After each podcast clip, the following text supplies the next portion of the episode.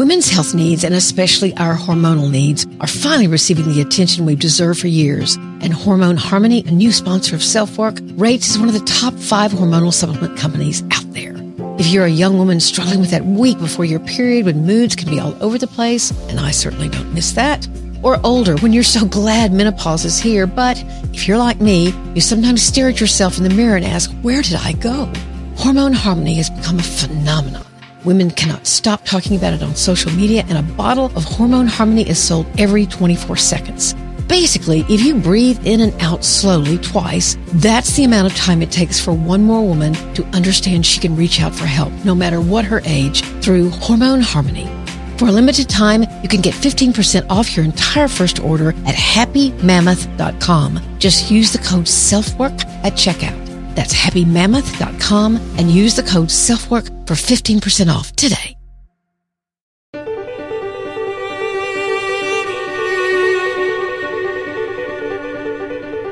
Hello, this is Self Work, and I'm Dr. Margaret Rutherford, and we're in for another You Get the Gist. This time, it's about something called nomophobia.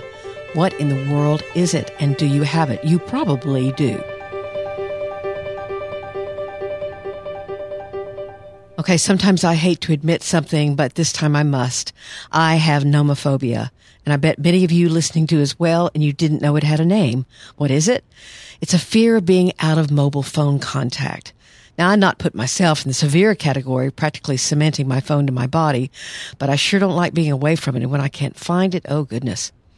When I read this article about nomophobia, I immediately thought of a TV commercial that watches someone wake up and the first thing they reach for is not their partner or their pillow or their dog, but their phone.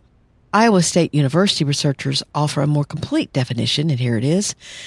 It refers to fear of not being able to use a smartphone it refers to the fear of not being able to communicate, losing the connectedness that smartphones allow, not being able to access information through smartphones, and giving up the convenience that smartphones provide. And actually, they've even devised a test at Iowa State to determine if you have it or not. And I've got a link to that test in the show notes. But who has it? A new study found that nomophobia is extremely common among college students and is associated with poor sleep health. That makes sense. In fact, 89% of them had at least some fear of being without their little tiny device. So now you have a name for that feeling of anxiety that begins to creep up on you, or maybe even has you tearing up your house like me, looking desperately for your cell phone. But it's not just college students. I have to admit, several years ago, my son had come home for a visit, and I was in the back seat of my husband's car as we went out to eat. Rob, my son, looked back at me and chided, Mom, get off your phone in a loving kind of way, but it was funny, sort of. One of the saddest things probably we all see if we're paying attention is when a family is together and all of them are on their phones. I just want to shake the parents who are not only allowing it, but doing it themselves. However, this nomophobia does help us understand a little bit. I still think it's poor parenting. So what's hard about putting your phone away? There have already been studies that have shown that dopamine, the neurotransmitter that's associated with seeking and desiring something, fires away when we hear the text or message notifications on our phones or laptops. So there's an increase in dopamine. This dopamine system, the wanting system, propels you to action, and the opioid system, which is the liking system, makes you feel satisfied and therefore pause your seeking. But if your seeking isn't turned off, at least for a little while, then you start to run in an endless loop. The dopamine leads you to the opioid receptors. You want, you like, you want more, you like more, you want more, you like more.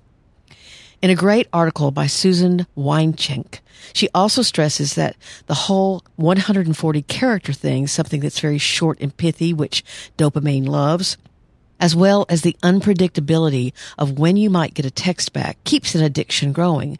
For those of you who may have listened to 199, episode 199, I talked a lot about intermittent reinforcement. And this is basically what it is that you never quite know when a text is coming back. It's going to be five seconds, 20 seconds, two minutes, two hours. And so it keeps you checking, checking, checking, checking. So what do you do about it? That's what we always talk about here on self work, right?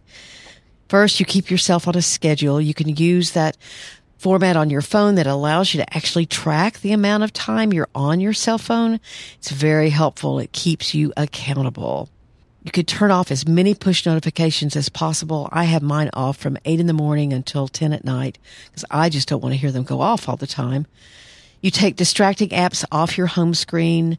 You don't go to bed with your phone, although it's my alarm clock, so that's my excuse. So mostly you want to put in place something that either reminds you not to check it or break that habit of checking it. But what I would also add to this list is to try to think when I want to check my phone, what am I feeling? Am I bored? Am I excited about something I might see?